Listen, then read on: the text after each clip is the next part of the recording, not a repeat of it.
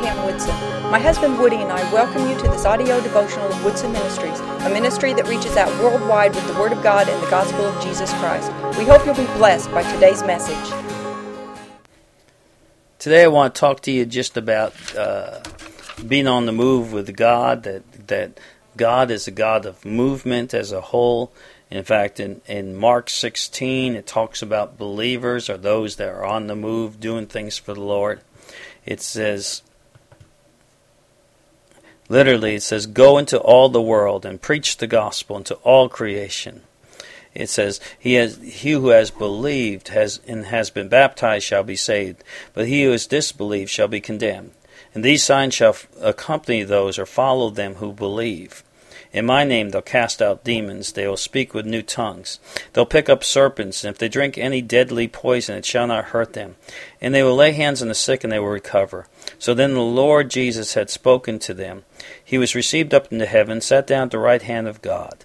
And they went out and preached everywhere, while the Lord worked with them and confirmed the word by signs that followed.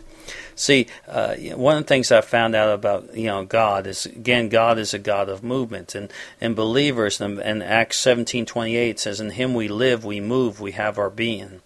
In fact, two thirds of God's name is go. Without the go, you have the do. The Bible said, "These signs shall follow them that believe," but it's hard to follow a parked car. I believe that, that God should move you. I believe that uh, the the Christian life, the Bible says we walk by faith and not by sight. So we're walking, and it talks about running the race that's set before us in Hebrews 12:1. See, a lot of Christians or a lot of churches, their favorite songs, they had, "I shall not be moved." They haven't been moved in years, and yet Jesus was moved with compassion. Jesus was moved to meet people's needs. He was moved to reach out. He was moved to touch. He was he was moved to proclaim good news. And as he is, so are we in this world. So I, I believe that uh, you know one of the greatest things you can do is get on the move with God. Get your faith moving. You know, get your mouth moving in faith you know, I found out that it, you know, if the faith, if your faith doesn't move your mouth, it won't move your mountain. So that's why it says you say to the mountain, you know, you say to the mountain, "Be thou removed." See, it, you know, our faith should move our mouth, and it should move our feet. You know, it should move us. It should move our hands to reach out. Our faith works by love. And you know, Second Kings seven three, there were four lepers that were they were seen outside uh, Samaria, and they were basically having a pity party. They said, "Why sit we here till we die?" You know, they were outcasts of society. They, there was a famine in the land. But the Bible says, as they began to move, that God caused the enemy that was in the camp to hear to hear like an army was coming. And they, they began to run away. So these lepers came onto a place and actually began to divide the spoil and eat the food that the enemy had captured from them. And they said it's a good day of good news. We must go and tell others. It's not right for us just to keep it to ourselves I found out something about God that you know, uh, the love of God will compel you. I've I've said for years I don't care what you drive, but I care what drives you, and I you know I, I'm driven by the love of God. I, I, I'm compelled to preach the gospel, and you know it's something that mo- motivates me and moves me, and, and in Him I do live. I move. I have my being. Uh, you know, God's at work in me, both the will and to do, and He's in work in you, both the will and to do of His good pleasure.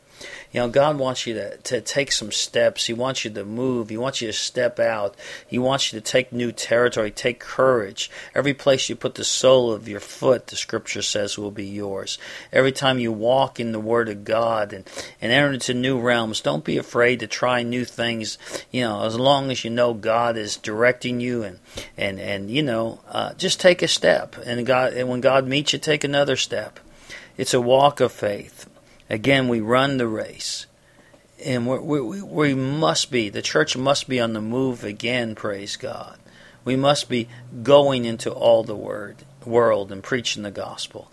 Like I said, two thirds of God's name is go. He's a God of movement.